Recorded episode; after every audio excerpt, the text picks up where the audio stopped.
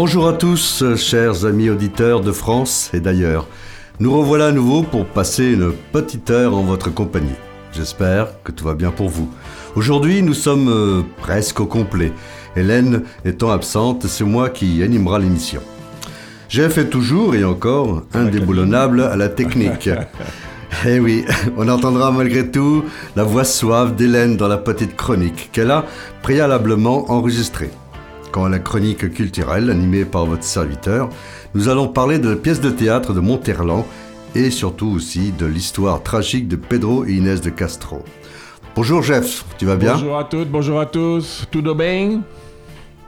Ah bah moi ça va, et toi ? Ah bah moi aussi. Et Hélène, tu crois qu'elle va bien où elle est ? Bon oui, sûrement. Bon bah oui. Bon bah on est parti. Alors on y va, Bora !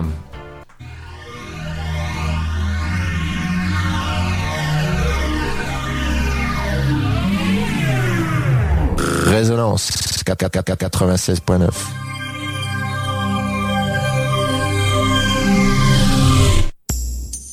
Sur Rencontres Lusophones, on n'est pas à l'abri d'un coup de gueule ou d'un coup de cœur. C'est la petite chronique. C'est la petite chronique. Ce soir, j'ai eu envie de vous vanter une série que vous pouvez voir en ce moment sur le replay d'Arte. Il s'agit d'une série docu hyper géniale sur Magellan. Magellan, vous savez, c'est lui qui a lancé le premier tour du monde en bateau. Il était portugais et il a été, sans le moindre doute, le plus grand navigateur de tous les temps. Eh bien, cette série, l'extraordinaire périple de Magellan, nous replonge avec délectation dans cette épopée fascinante des grandes découvertes maritimes. Une époque qui a marqué le monde et dont les traces, bonnes ou mauvaises, subsistent encore aujourd'hui. Puisque l'on sait que de ces explorations ont découlé des mouvements de colonisation qui ont redessiné la carte du monde et le trafic d'esclaves à grande échelle. Mais l'extraordinaire périple de Magellan, ce n'est pas que cela. C'est aussi un peu l'histoire d'un traître avide de clous de girofle. C'est en tout cas comme ça que l'on perçoit Magellan dans le tout premier épisode de cette série de 4.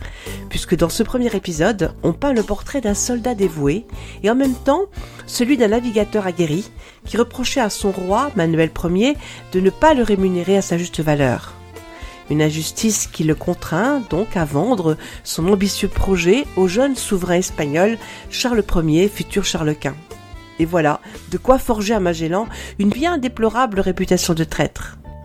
La série s'attarde donc tout d'abord sur la vie de Magellan et ensuite sur le contexte précis dans lequel il a élaboré son plan pour trouver au sud du Brésil, tout nouvellement découvert, une route qui le mènerait aux Moluques, un archipel faisant partie de l'Indonésie et où se trouvait une épice rare, le fameux clou de girofle. On y apprend qu'à cette époque, le commerce des épices était l'un des principaux moteurs de ces explorations maritimes audacieuses car elles pouvaient servir de monnaie d'échange. Une pratique commerciale qui serait d'ailleurs à l'origine de l'expression « payer en espèces ». Magellan lèvera donc l'ancre en avril de l'an 1519 et s'élancera sur les mers à la tête d'une flotte de 5 navires et 237 marins. Et à l'inverse de ses contemporains qui empruntaient la traditionnelle route des épices, l'explorateur fait le pari fou de traverser le tumultueux océan Atlantique et de rejoindre les Moluques par l'ouest. En résumé, réussir là où Christophe Colomb avait échoué. Son équipage sera ainsi le premier à naviguer jusqu'à des latitudes encore jamais atteintes pour passer de l'autre côté. Cette série documentaire de François de Ribrol revient donc ainsi sur les aventures de ce navigateur hors pair, entré dans la légende grâce notamment à Antonio Pigafetta, chroniqueur italien faisant partie de son équipage et qui, grâce à son regard naturaliste, sera l'un des premiers à consigner le quotidien des peuples autochtones d'Amérique et à décrire les 40e rugissants, ces latitudes de l'hémisphère sud, crainte des marins en raison de leurs vents violents. Celui-ci écrira dans son journal de bord que l'expédition déjà périlleuse sur papier deviendra vite menaçante car les capitaines espagnols qui constituaient la flotte de Magellan fomentaient une mutinerie avant même que les bateaux ne passent l'embouchure du Guadalquivir, le fleuve espagnol qui débouche sur l'Atlantique. Le récit de la série est lent mais très intrigant car il jongle habilement entre les deux fronts sur lesquels Magellan doit se battre. D'une part, affronter les mers déchaînées et s'enfoncer dans l'inconnu, et d'autre part, faire face à la dissidence d'une partie de ses équipages. Une narration qui, je trouve, donne un ton à la fois épique et solennel au documentaire et aux exploits réalisés par les marins, dont environ 30 seulement survivront à l'expédition. Magellan lui-même, mort aux Philippines, n'en verra pas le bout. Cet extraordinaire périple de Magellan est donc raconté d'une manière passionnante, puisqu'elle s'appuie sur des récits d'historiens, de biographes, de navigateurs et de cuisiniers qui contribuent à nous donner toute la démesure de l'expédition. Ils nous décrivent parfaitement les qualités requises de ce grand navigateur pour mener à bien l'expédition et nous apportent en sus leur expertise grâce à des éléments historiques nécessaires pour bien comprendre les jeux qui se jouent en coulisses. J'en ai d'ailleurs retenu un, il s'agit de Sir Robin Knox Johnston, le premier navigateur autour du monde en solitaire et sans escale. Son témoignage est très intéressant car il imagine avec un certain humour les préparatifs nécessaires pour les équipages en partance pour une grande expédition. Il nous dit « Si je dois voyager 2 ans, combien de brosses à dents dois-je emporter ?» Une question qui peut nous paraître anodine mais qui, remise dans le contexte, nous montre la complexité de ces grandes expéditions maritimes. Alors que pourrais-je vous dire, sinon que je vous conseille vivement cette série qui se démarque tout particulièrement par une astuce que je trouve très esthétique et qui est l'utilisation ingénieuse des séquences animées pour reproduire les scènes d'époque. Un recours au dessin qui donne non seulement vie à Magellan et aux tempêtes qu'il affronte, mais également beaucoup de dynamisme. Et tout le mérite de cette série en 4 parties est donc de rendre un très bel hommage à l'explorateur dont les exploits sont restés dans l'ombre de la découverte de l'Amérique par Christophe Colomb en 1492. Car c'est bien la route des Indes par l'ouest, cherchée en vain par Colomb, que Magellan a ouverte.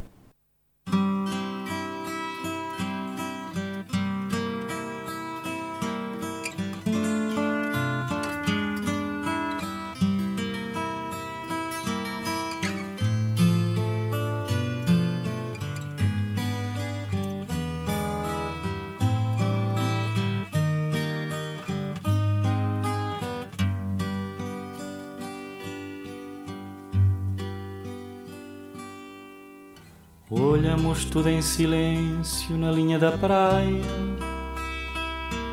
de olhos na noite suspensos do céu que desmaia. Ai, lua nova de outubro, trazes as chuvas e ventos, a alma a segredar, a boca a murmurar, tormentos. Descem de nuvens de assombro, tainhas e bagres, que as aves embalam os peixes em certos milagres. Levita-se o corpo da alma no choro das ladainhas, na reza dos condenados, nas pragas dos sitiados, da ilha dos ladrões. Quem sai e leva este recado ao cais, são penas, são sinais, adeus.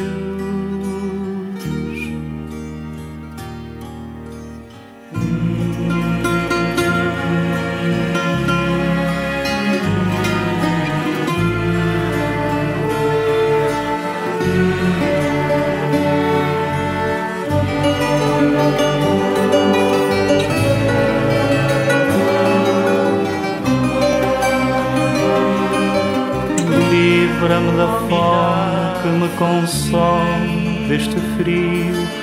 Livra-me do mal, desse animal que é este cio. Livra-me do fardo e se puderes abençoado, leva-me a mim a voar pelo ar. Como se houvesse um encanto, uma estranha magia. O sol lentamente flutua nas margens do dia. Despe o meu corpo corsário, seca-me a veia maruja, morde-me o peito aos ais das brigas, dos punhais, da ilha dos ladrões. Quem sai e leva este recado ao cais, são penas, são sinais, adeus.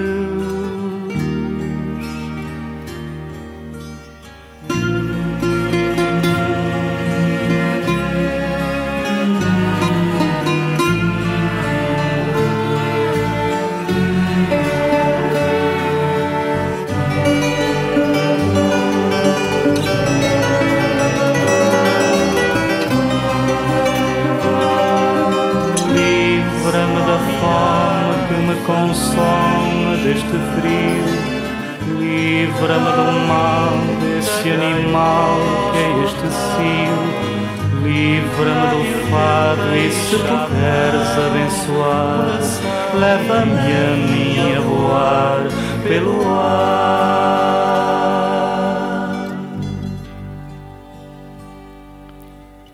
Andamos nus e descalços amantes, sedentos, se o véu da noite se deita na curva do tempo. Ai, lua nova de outubro, os medos são medos, as chuvas e ventos da alma a segredar, na boca a murmurar.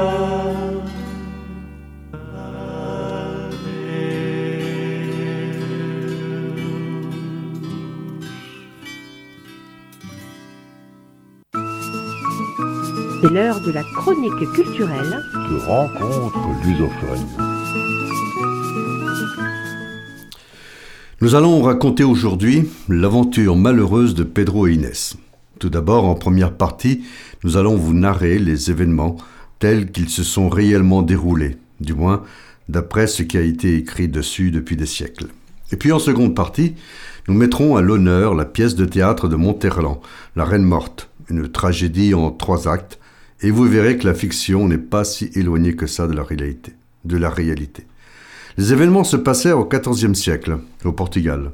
Sur le trône, il y avait le roi Don Alphonse IV, dit le Brave, le 7e souverain de la dynastie des Bourgognes. L'enfant et héritier du trône s'appelait Pedro, et pour s'allier les bonnes grâces d'Alphonse XI, qui était le roi de Castille à cette époque, un mariage fut programmé pour améliorer les rapports amicaux entre les deux royaumes. Et ce fut l'union entre le prince Pedro et Dona Constance, fille du tuteur du souverain espagnol, don Juan Manuel. Mais tout ne se passa pas comme aurait voulu le roi Alphonse, et la suite partit, si j'ose m'exprimer ainsi, en cacahuète. Pour l'occasion et pour que les jeunes gens fassent connaissance, Dona Constance Manuel fit le voyage de Castille jusqu'à la cour du Portugal pour y faire la connaissance de son futur époux. Le jeune prince ne fera pas attention à la jeune princesse espagnole qui lui était indifférente, mais remarqua et tomba amoureux d'une des dames d'honneur qui accompagnait Dona Constance. Inès de Castro, elle avait 19 ans, les cheveux blonds et les yeux verts. Elle était la fille d'un puissant noble galicien, don Pedro Fernandez de Castro, et d'une dame portugaise, Aldonça Lorenzo de Valadares. Elle était une sans-mêlée, une bâtarde, comme on disait à l'époque, moitié galicienne, moitié portugaise. Malgré tout, le mariage de Pedro et Dona Constance eut lieu le 24 août 1339, dans la cathédrale de Lisbonne. Mais très vite, Pedro délaissera Dona Constance et entretiendra une liaison avec Inès. L'histoire d'amour deviendra vite un secret de polichinelle et sera très mal acceptée par la cour et surtout par le peuple. Une véritable animosité va s'installer contre Inès. Même le roi, Alphonse, commença à avoir des griefs contre la pauvre fille qui, bien malgré elle, va se retrouver au milieu d'un conflit d'État qui aboutira fatalement par son assassinat. Pour le salut du royaume du Portugal, diront les 3 conseillers du roi, qui fomenteront le meurtre. À l'heure des charges, il faut dire que pendant la liaison des 2 amants tragiques, la famille de Castro, dont les frères d'Inès, se mettait sérieusement à vouloir interagir dans les affaires de l'État, et on voyait de plus en plus de nobles castillans fréquenter la cour royale du Portugal. Et cela ne plaisait pas du tout, mais vraiment pas du tout, à la noblesse portugaise. Disons-le franchement, il commençait véritablement à grincer des dents et, de plus en plus, des contestations circulaient au sein même de la cour du roi Don Alphonse. Pedro et Inès eurent 4 enfants, dont un mourut en bas âge, alors que de son côté, Dona Constance ne donna qu'un enfant à Pedro, le futur Fernando Ier, qui lui, pour le coup, était tout à fait légitime, du moins aux yeux de la cour et du peuple portugais. Tout cela ajouté à la peur de voir un jour un des enfants d'Inès monter sur le trône.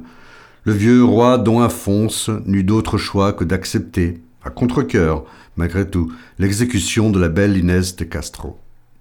Bon, je vous passe sur les détails de la mise à mort. Sachez que, profitant d'une absence de Pedro, qui s'était réfugié au monastère de Santa Clara, à Coimbra, avec sa douce Dulcinée, Les trois conseillers du roi, accompagnés d'un bourreau, coupèrent la tête de la belle Inès et emmenèrent son corps pour l'enterrer dans l'église de Santa Clara. C'est vrai, ils n'y ont pas été loin. Cela ne vous étonnera pas si je vous disais qu'en apprenant la nouvelle, Pedro le prendra mal. Il se rebellera contre son père et prendra le parti des Castillans, après un énième conflit entre les deux royaumes. À cause de lui, le Portugal va frôler une guerre civile. Il n'y a pas à dire, il l'avait vraiment mauvaise. Et encore, le plus beau reste à venir. Mais ça, après une petite pause musicale, histoire de respirer un peu.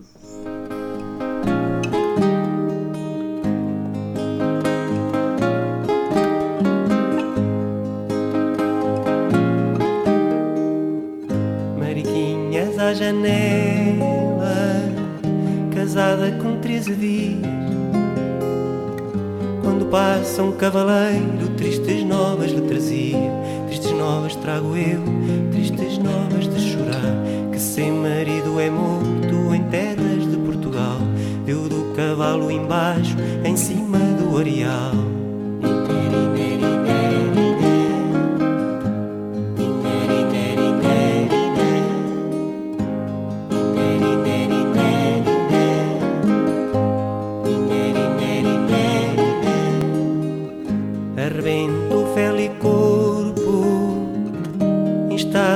Escapar. Ela que ouviu aquilo tratou de encaminhar, com as suas joias atrás na poderem alcançar. Chegou ao pé do marido, abraço lhe a dar. Donde vindes, mulher, não me acabas de matar, que ainda és menina nova, ainda podereis casar. E não me caso, não quero, sem ganhar o meu perdido. E não sei se alcançarei outro tão belo marido. Chama-me aquele doutor que lá vai naquela rua, que eu quero lhe perguntar se maldiamos tem cura. Maldiamos não tem cura, que mal desamarrar. Quem morre de mal de amor não se enterra em sagrado. Enterra sem campos verdes onde se apastora o gado, com meio braço de fora e com seu letreiro armado. Para quem passar dizer morreu triste desgraçado. Para quem passar dizer morreu triste desgraçado.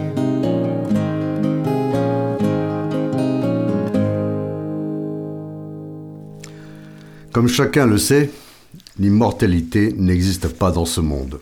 Alors, un beau jour, notre bon roi Don Alphonse IV, dit le brave, passa l'arme à gauche.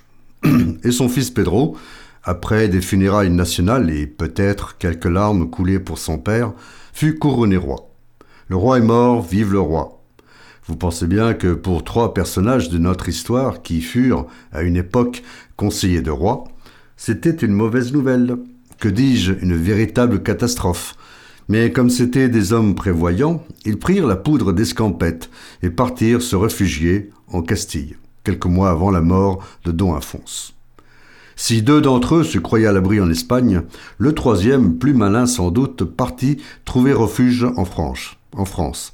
Bien lui appris, car Pedro réussit à faire extrader quelques mois plus tard les deux autres. Pas pour les juger, non, mais plutôt pour se venger, d'une manière, disons-le franchement, assez cruelle. Les années qui suivirent, la mort d'Inès ne calma en rien le désir de vengeance de Pedro, et la haine qu'il avait contre les anciens conseillers de son père était incommensurable. Je vous épargnerai les détails de la mise à mort des deux hommes. Sachez qu'on leur arracha le cœur, l'un par la poitrine et l'autre par le dos. Et après quoi, les corps furent brûlés, les restes jetés dans l'otage. Mais Pedro, dans sa folie aveugle, ne fut pas pour autant satisfait. Il voulut punir aussi le peuple et la noblesse portugaise. Il chercha longtemps un moyen de se venger de tous ces gens à la cour qui, à l'époque de Don Alphonse, lançaient des ragots contre lui et la pauvre Inès. Et puis un jour, il eut une idée horrible, car ce que toute la cour et le peuple portugais ne savaient pas, c'est qu'il s'était marié en secret à Inès, et l'union avait été célébrée par l'évêque de Guarda. Alors Pedro fit déterrer les restes de sa douce Dulcinée et les fit installer tant bien que mal sur le trône. Un suaire recouvrait le corps, un voile léger pudiquement couvrait la tête, où on avait placé préalablement une couronne. Plus tard, il convoqua toute la cour et tous les nobles que comptait le royaume du Portugal.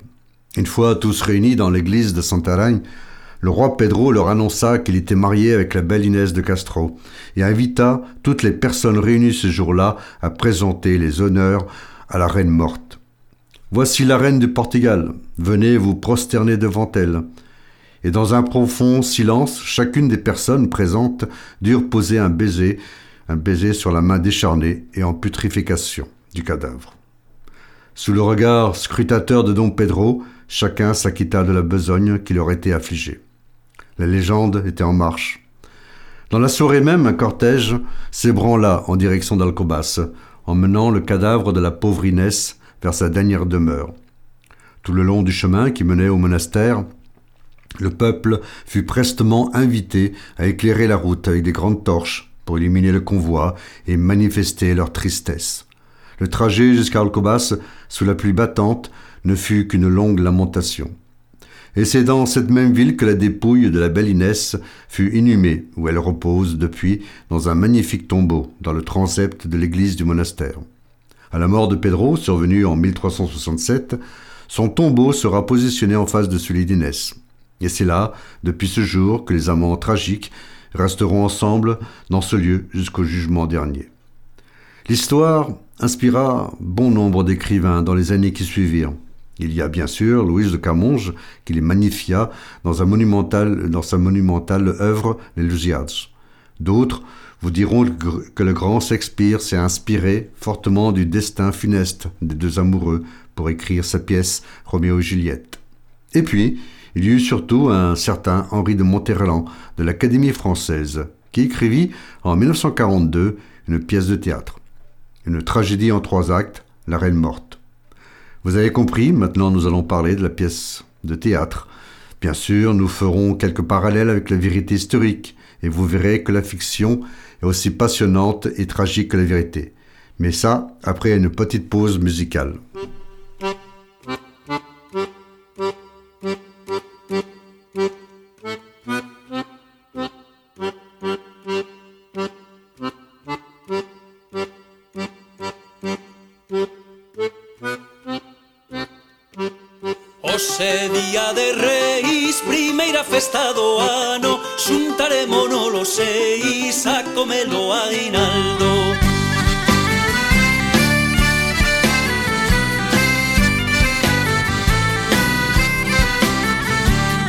Empezábamos de risas, todos con grande unión, por fin terminábamos a comer en un xamón.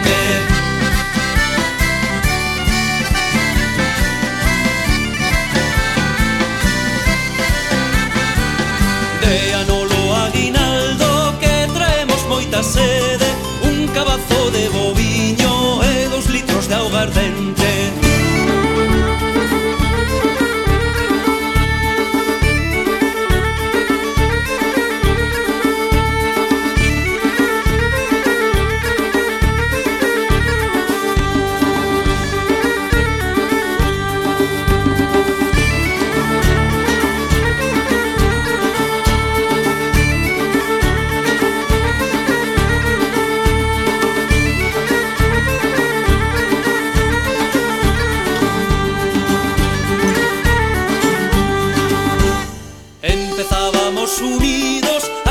Fixemos caso ao máis gordo de nos todos que caía de borracho.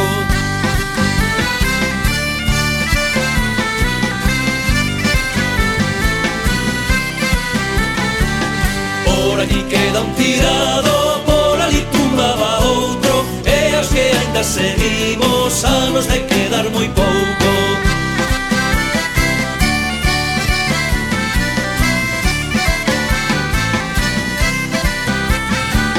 Este cantar tan bonito está pronto a terminar, ese os parece corto, volvese a comenzar.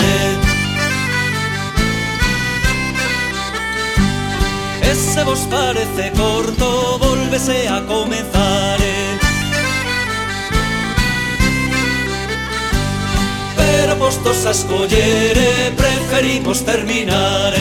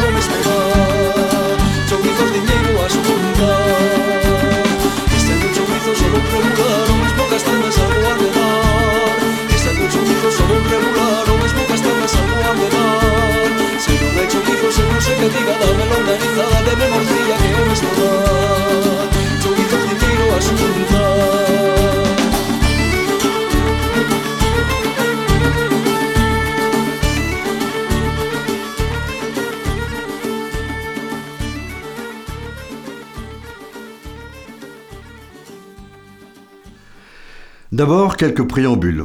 La Reine Morte a été représentée pour la toute première fois le 8 décembre 1942 au Théâtre Français, ou si vous préférez, sous le nom plus connu de Comédie Française, à Paris, en pleine occupation allemande. Pour la petite histoire, elle passa également à la télévision française en 1961, avec la réalisation de Roger Iglesias. Pour la présentation de 1942, la mise en scène avait été de M. Pierre Dux, et les décors et costumes de M. Roland Houdot. Les principaux rôles, car dire toute la liste serait fastidieux, étaient tout d'abord, qui fait partie évidemment des personnages principaux, le roi du Portugal. Il est appelé Ferrante dans la pièce. Montherlant lui donnera l'âge de 70 ans. Dans la vérité, c'était bien sûr le roi don Alphonse IV, dit le brave. Le rôle du souverain était interprété par Jean Ionel. Il y a aussi le prince don Pedro. On lui donne l'âge de 26 ans. Dans la réalité, il avait 20 ans quand il connut Inès de Castro. Le rôle était tenu par Julien Berthaud de la Comédie Française. Les protagonistes suivants et quelques personnages étaient Egas Coelho, le Premier ministre, Alvaro Gonzalvez, conseiller, etc. On trouve aussi l'infant de Navarre, qui est le frère de l'infante de Navarre, Dona Bianca. Dans la réalité, c'était bien sûr Dona Constance Manuel, et elle avait, quand elle fut présentée à Pedro, 19 ans. De plus, Montherlant l'a fait venir de Navarre, alors que Dona Constance était castillane. Pourquoi ce changement ? Mystère. Et puis, le rôle le plus important, et bien sûr, sans qui l'histoire serait bien fade, Inès de Castro, qui était jouée par Madeleine Renaud, toujours de la Comédie Française. Dans le premier acte, l'histoire commence ainsi, au Portugal autrefois, dans une salle du palais royal à Montemor-o-Velho. Les personnages présents sont le roi Ferrante, l'infante Dona Bianca, l'infant, son frère, trois dames d'honneur et d'autres personnages qui sont juste là, juste pour meubler. L'infante, se plaint auprès du roi Ferrante de l'humiliation qu'elle, fille du roi de Navarre, eut à subir. Elle fit le voyage pour épouser le prince Pedro et lui annonça qu'il en aimait une autre et ne voulait point de mariage. C'est alors qu'elle demande au roi portugais de retourner prestement en Navarre. Je vais vous lire un extrait du livre.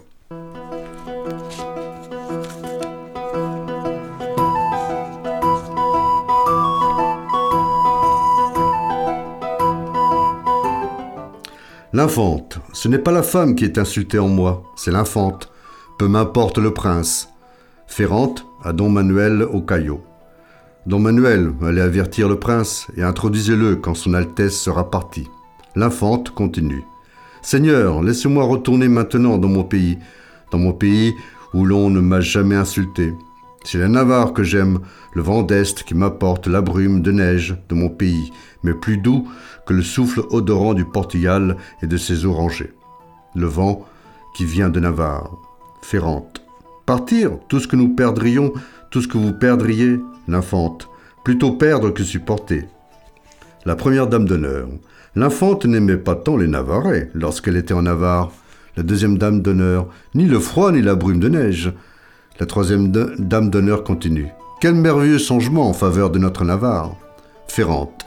De grâce, infante, restez quelques jours encore, je vais parler au prince, sa folie peut passer. L'infante.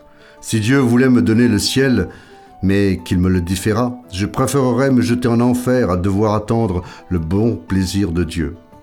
Vous aimez d'avoir mal, il me semble. L'infante. J'aime un mal qui me vient de moi-même. Et puis, la Navarre est un pays dur. Les taureaux de chez nous sont de toute l'Espagne, ceux qui ont les pattes les plus résistantes, parce qu'ils ne marchent toujours sur de la rocaille. Ferrante. Restez jusqu'au terme des fêtes données en l'honneur de vos altesses. Si don Pedro était irréductible, vous partiriez, mais tout scandale serait évité. Enfin, l'infante. Je ne revivrai que lorsque nos navires se mettront à bouger vers mon pays.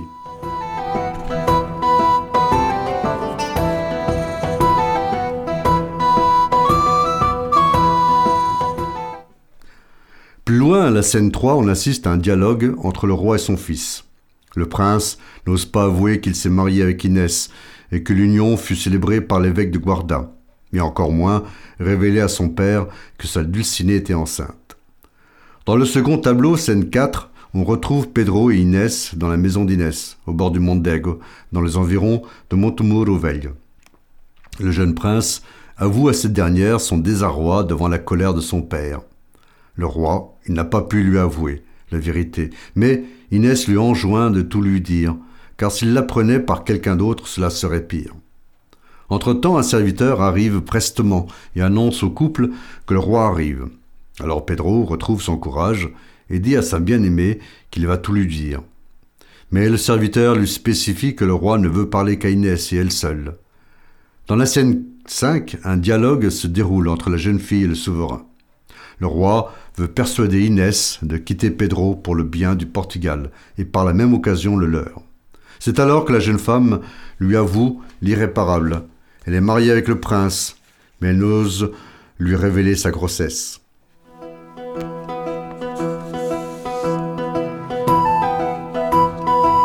Inès. Seigneur, le voudrais-je, je ne pourrais dénouer ce que Dieu a noué. Ferrante, je ne comprends pas. Inès, il y a près d'une année, en grand secret à Brégance, l'évêque de Guarda, quoi, nous a unis, le prince et moi. Ferrante, dépitée. Ah, malheur, malheur, marié, et à une bâtarde, outrage insensé et mal et irréparable, car jamais le pape ne cassera ce mariage. Au contraire, il exultera de me voir à sa merci. Un mariage. Vous aviez le lit ? Ce n'était pas assez. Pourquoi vous mariez ? Inès. Mais pour être plus heureuse. Ferrante. Plus heureuse ?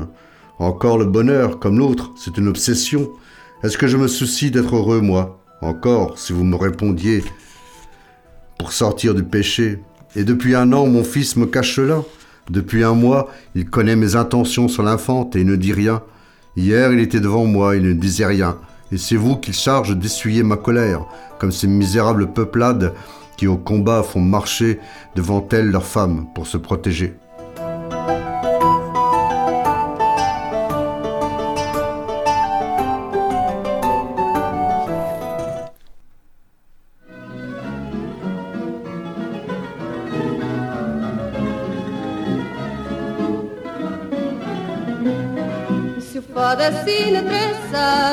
Destino que Deus nos deu, se o fado é sina trançada, destino que Deus nos deu, ai, se fui por ti procurado, o defeito só é teu, se fui por ti procurado, o defeito só é teu, eu não sei por que razão, teu olhar se enfeitiçou, eu não sei por que razão.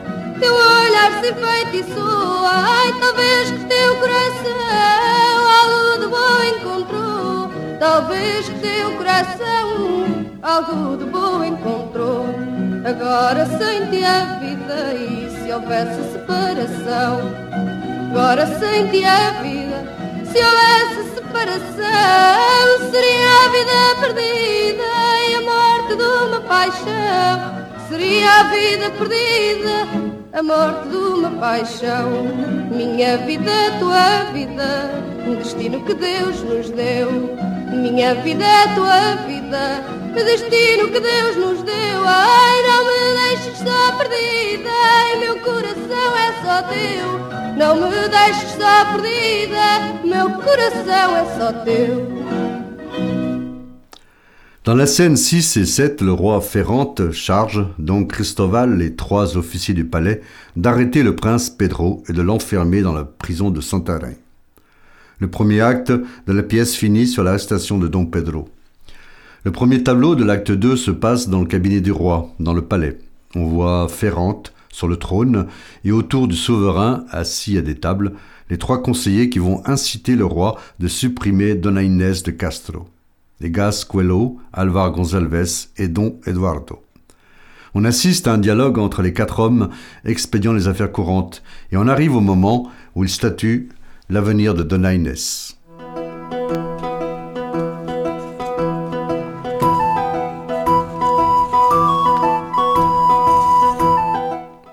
Alvaro Gonzalvez dit « Après ces paroles, aurons-nous encore l'indiscrétion de conseiller votre majesté ?» Le roi Ferrante. « Je vous l'ordonne. » Alvar qui continue. « Sur quelque sujet que ce soit ?» Ferrante qui comprend. « Ah, je vous entends, il s'agit de Dona Inés.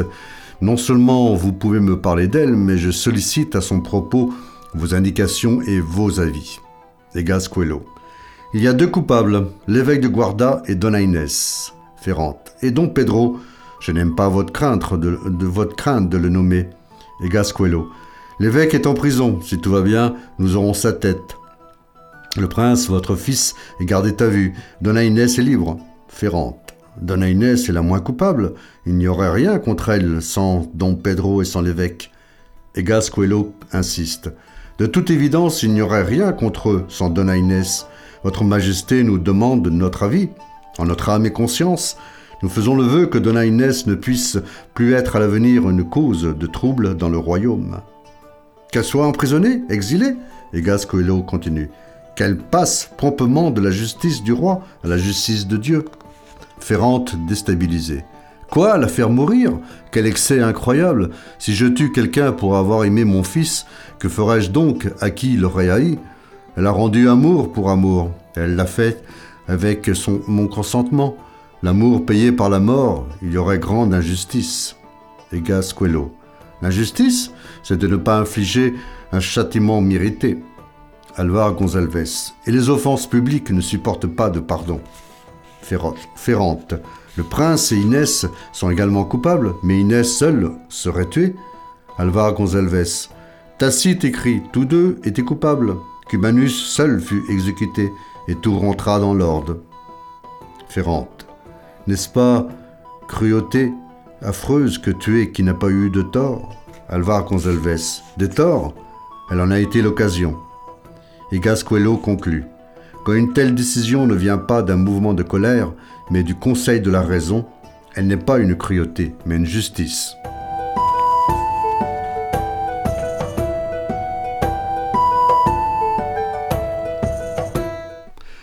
Dans la scène 2, Ferrante avoue à Egas Coelho qu'il ne souhaitait pas à faire tuer la jeune fille, pour le bien soi-disant du royaume du Portugal. S'il doit y avoir un mort dans l'histoire, que ce soit l'évêque de Guarda, lui souffle le souverain. Mais Coelho, judicieusement, va lui souffler qu'il a la protection du pape, et s'il ne veut pas recevoir les foudres de la papauté, il faut qu'il se résout à donner l'ordre d'exécuter Inès. Malgré tout, dans la scène 3, Ferrante essaye une dernière fois de persuader Inès. Il lui implore d'aller voir Pedro pour l'inciter d'abandonner l'amour qu'il a pour elle, de résilier son mariage et de se marier avec l'infante de Navarre. Cela ne les empêchera pas de continuer leur idylle et l'honneur du Portugal sera sauf. Et pour cela, le souverain permet à la jeune femme d'aller voir Pedro à Santarém, à condition que cela soit hors de la prison et sous l'œil des gardes. Le second tableau, scène 4, commence à l'extérieur du château de Santarém. Pedro et Inès se jettent dans les bras l'un à l'autre. Les amoureux s'échangent leurs craintes. C'est alors qu'arrive l'infante de Navarre. Ce n'est pas Pedro qu'elle vient voir, mais Dona Inès. Dans la scène 5, on assiste à un dialogue entre les deux jeunes filles. L'infante supplie Inès de partir avec elle en Navarre, car si elle reste au Portugal, elle perdra la vie. Malgré tout, Inès refuse la proposition de la princesse de Navarre. Elle est persuadée que le roi Ferrante ne la tuera pas. Et pourtant, l'infante lui avoue que le souverain du Portugal est mourant et qu'un lion blessé donnera un dernier coup de griffe à qui sera près de lui. Et Inès risque d'être la malheureuse victime de cet ultime coup de patte. Inès continue à ne pas l'admettre et l'acte 2 finit sur cette scène. L'acte 3 est celui où tout se précipite. Dans les premières scènes, le roi avoue à Inès qu'il est mourant et supplie Inès d'écouter la voix de la raison. Cette dernière lui avoue qu'elle est enceinte et le roi commence à affaiblir. Mais les conseillers prennent peur, ils redoutent que le roi fasse volte-face. Après un ultime stratagème, ils persuadent que la mort d'Inès est indispensable. L'ordre de tuer d'Inès se passe dans la scène 7.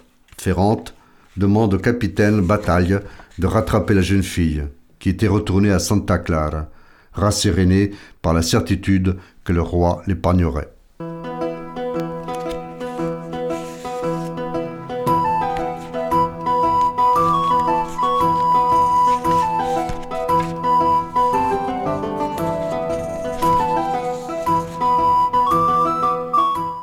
Ferrante à lui-même. Pourquoi est-ce que je la tue ? Il y a sans doute une raison, mais je ne la distingue pas. Non seulement Pedro n'épousera pas l'infante, mais je l'arme contre moi, inexpiablement. J'ajoute encore un risque à cet horrible manteau de risques que je traîne sur moi et derrière moi, toujours plus lourd, toujours plus chargé que je charge moi-même à plaisir, et sous lequel un jour, ah la mort qui vous met enfin hors d'atteinte. Pourquoi est-ce que je la tue ? Acte inutile, acte funeste. Mais ma volonté m'aspire et je commets la faute, sachant que c'en est une. Eh bien, qu'au moins je me débarrasse tout de suite de cet acte. Un remords vaut mieux qu'une hésitation qui se prolonge. Appelant. Page ! Oh non, pas un page. Garde ! Appelez-moi le capitaine... Entre un garde. Appelez-moi le capitaine Bataille. Une fois seul. Plus je mesure... qu'il y a d'injuste et d'atroce dans ce que je fais, plus je m'y enfonce, parce que plus je m'y plais. Entre le capitaine. Capitaine, Dona Inès de Castro sort d'ici et se met en route vers le Mondego, avec 4 hommes, à elle, peu armés. Prenez du monde, rejoignez-la et frappez. Cela est cruel, mais il le faut. Ayez soin de ne pas manquer votre affaire. Les gens ont toutes sortes de tours pour ne pas mourir. Et faites la chose d'un coup. Il y en a qu'il ne faut pas tuer d'un coup, cela est trop vite. Elle, d'un coup, sur mon âme, je veux qu'elle ne souffre pas. Le capitaine. Je viens de voir passer cette dame, à son air, elle était loin de se douter. Ferrante. Je l'avais rassurée pour toujours. Le capitaine. Faut-il emmener un confesseur ? Ferrante. Inutile, son âme est lisse comme son visage. Fausse sortie du capitaine. Capitaine, prenez des hommes sûrs. Le capitaine montrant son poignard. Ceci est sûr.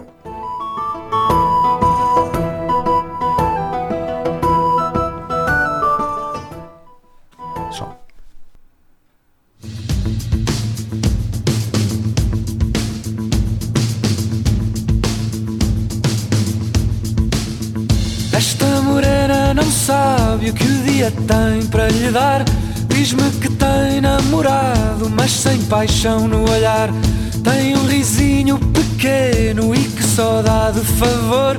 Corpo com sede de quente, mas que não sente calor. Mas que não sente calor.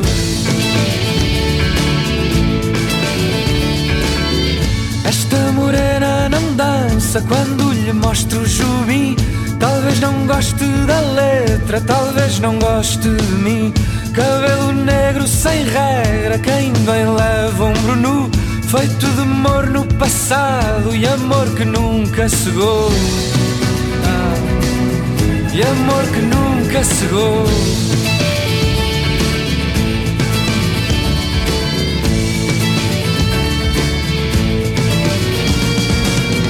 Morena no fundo quer Tempo para ser mulher, morena não sabe bem, mas eu no fundo sei que quando o véu lhe cai, quando o calor lhe vem, sempre que a noite quer, sonha comigo também.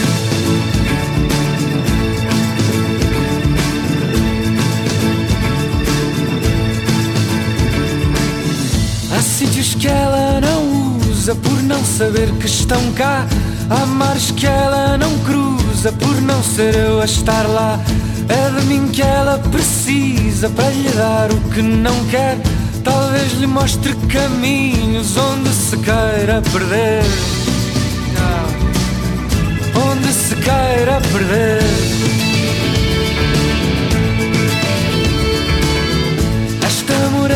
Não chora com fado negro e o mar, nem com poema de O'Neill na primeira luz da manhã.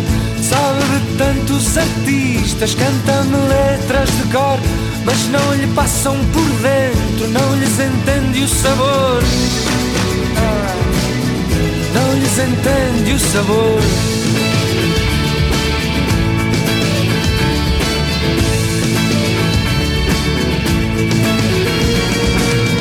Morena no fundo quer tempo para ser mulher. Morena não sabe bem, mas eu no fundo sei que quando o véu lhe cai, quando o calor lhe vem, sempre que a noite quer, sonha comigo também.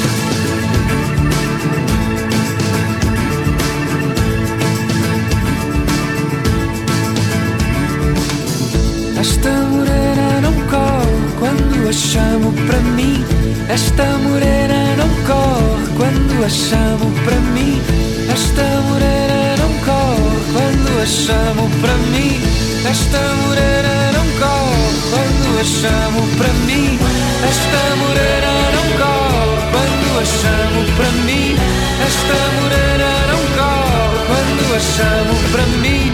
Esta morena não corre quando a chamo para mim. Esta morena não corre quando a chamo para mim.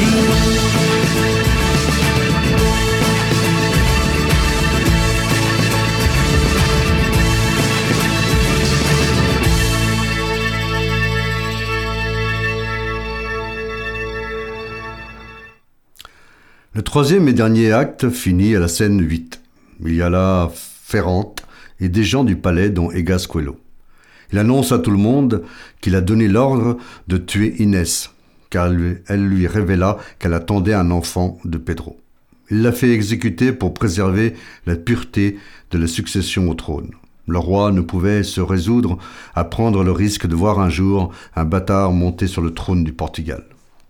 C'est à ce moment-là qu'une attaque foudroie le souverain et en mourant, il indique aussi à Egas Coelho, au cas où il serait passé à côté, qu'il subira le courroux du futur roi Pedro Ier de Portugal.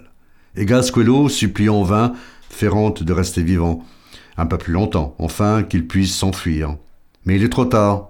Laissons donc Montherlant avoir le dernier mot.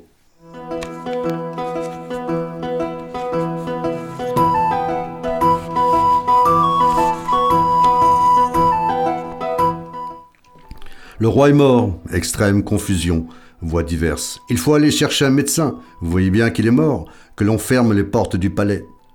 Au milieu de ce tumulte, on apporte sur une civière Inès morte, pendant que des cloches sonnent. Le tumulte un instant s'apaise.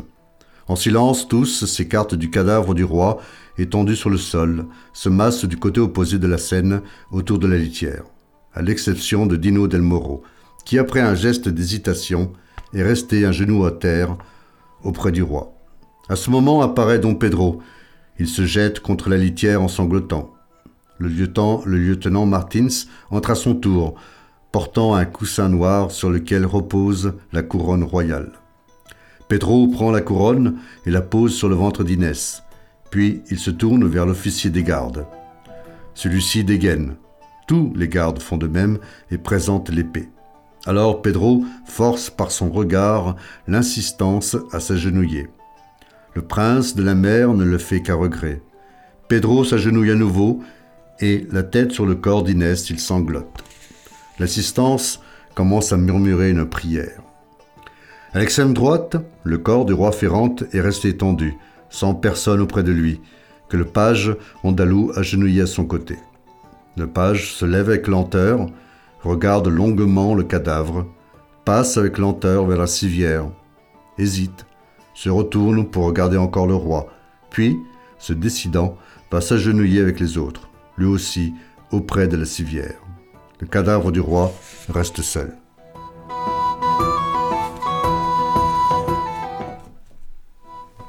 Só val de Golfinhas, Marião, não és vila nem cidade, Marião. Sim, sim, Marião, não, não, Marião. És povo pequenino, Marião, feito à minha vontade, Marião. Sim, sim, Marião, não, não, Marião.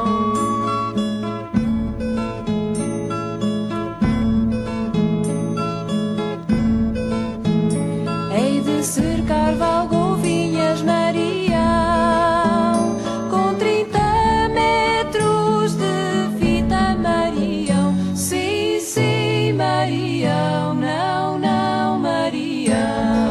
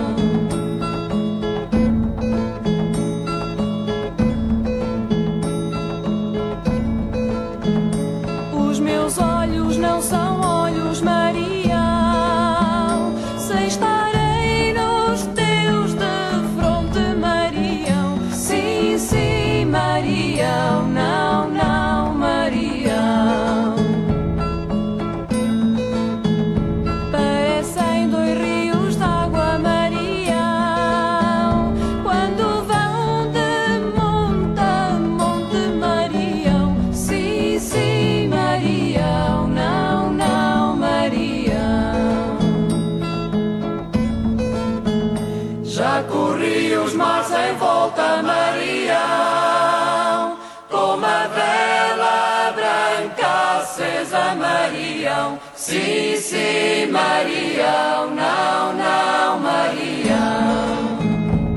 Marião. Em todo o mar achei água, Marião. Só em ti pouca firmeza, Marião. Sim, sim, Marião, não, não, Marião.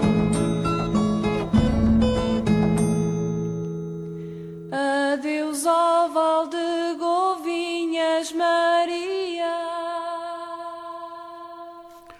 De nos jours, à Santa Clara se trouve à Quinta das Lágrimas. C'est dans ce lieu majestueux que Pedro et Inès se rencontraient en secret. Aujourd'hui, c'est un hôtel entouré par des jardins si riches et diversifiés qu'ils rivalisent dans la rareté et l'exotisme au plus haut jardin botanique du monde. Dans le parc se trouve la Fontaine des Larmes, dont les eaux, selon la légende, sont des larmes versées par Inès quand elle fut assassinée. Le sang qu'elle aurait perdu ce jour-là aurait laissé une tache rougeâtre dans la roche, encore visible aujourd'hui. Un soupçon de surnaturel plane dans l'atmosphère du lieu, et il suffit de renifler les senteurs qui flottent dans les airs pour s'en convaincre. Certains auraient affirmé avoir vu le fantôme de la jeune femme au détour d'une allée où était assis sur un banc.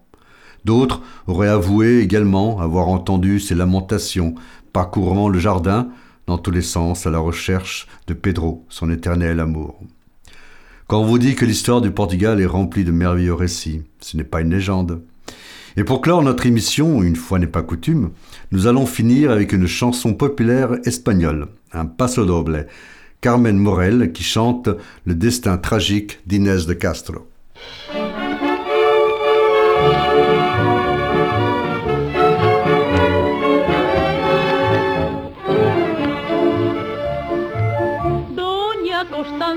Salió de España para Coimbra, doña Inés le acompañaba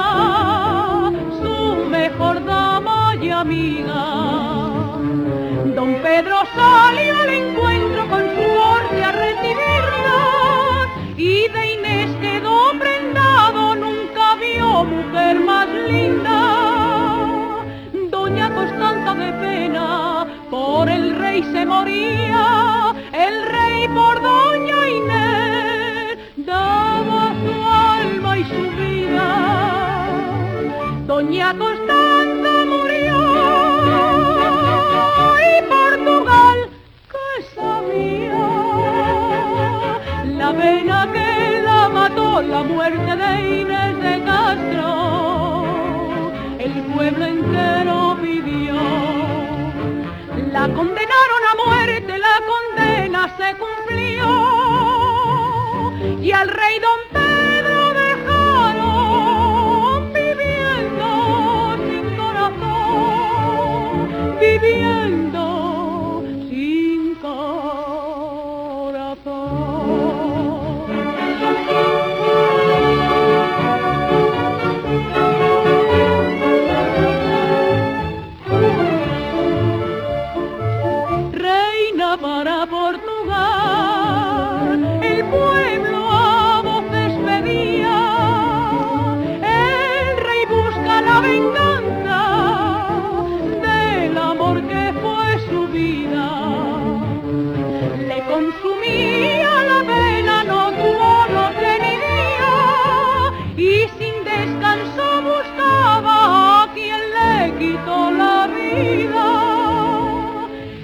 Por fin Inés vengada en el Palacio Real fue proclamada reina del Reino de Portugal.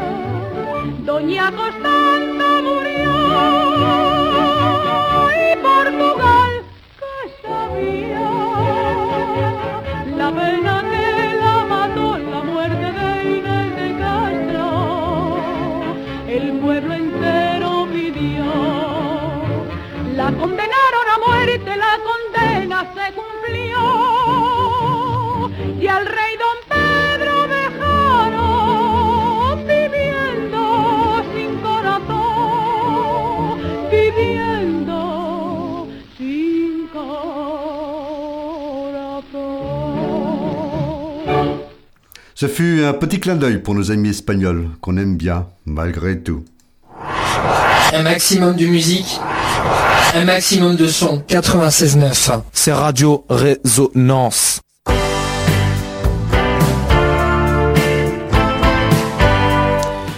Et bien voilà, comme on dit, c'est tout pour aujourd'hui. Portez-vous bien, passez une bonne semaine et à samedi prochain. Je laisse la parole à Jeff. Ciao, à la prochaine. Et ainsi se termine l'émission de ce soir. Si vous souhaitez la réécouter, elle sera à votre disposition dans quelques minutes sur le site de Radio Résonance et sur la page Facebook de notre émission Rencontres Lusophones, au pluriel. Un petit coucou à Christina, ma prof de portugais. Je vous dis à samedi prochain et bon week-end. Até mais.